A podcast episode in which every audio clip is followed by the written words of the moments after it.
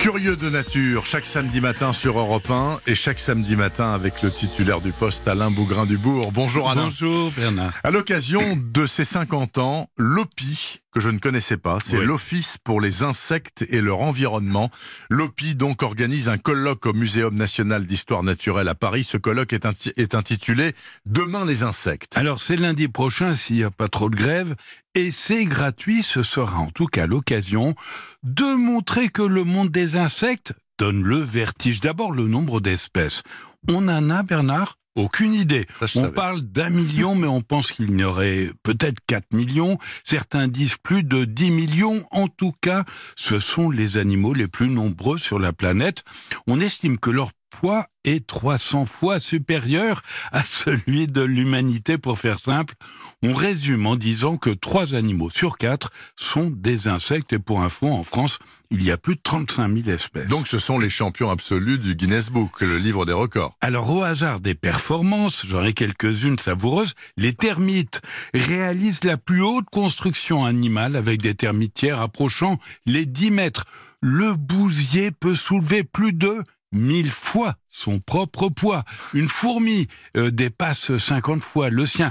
La puce saute à 25 cm, ce qui représente 180 fois sa taille. Euh, C'est comme si vous, Bernard, vous sautiez par-dessus la tour Eiffel. J'en suis loin. Voilà, le papillon monarque relie le Canada au Mexique, Ah, une migration dépassant les 3000 kilomètres pour cet insecte d'un demi-gramme. Ah, L'aventure du monarque, c'est Voilà, extraordinaire. J'ai vu un documentaire une Et fois, moi j'étais sidéré. Vous vous l'avez vu place. magique. Les insectes, Alain, enregistrent aussi euh, des records de longévité. Alors celui qui enregistre la vie la plus courte est sûrement l'éphémère, le bien nommé. Oui. Il peut disparaître dans la journée, mais peut vivre un an préalablement dans un cocon.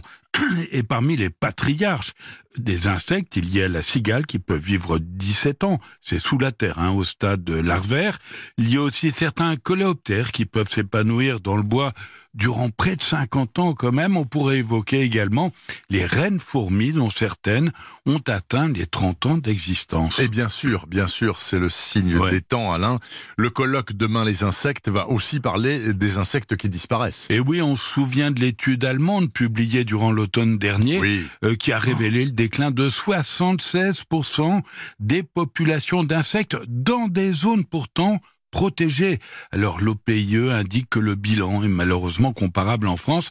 Il souligne également que 11 espèces de libellules sur les 89 présentes sur le territoire sont aujourd'hui à l'agonie. Plus globalement, les scientifiques estiment que 40% des espèces d'insectes sont actuellement en déclin avec évidemment toutes les conséquences que l'on imagine et notamment l'arrêt de la pollinisation, c'est-à-dire l'arrêt euh, d'une grande partie de la production agroalimentaire. donc comme événement, il y a ce colloque sur les insectes et il y en a un autre. Oui, j'aime beaucoup le 43e Salon international des artistes animaliers qui se tient jusqu'à demain à Brie-sur-Marne.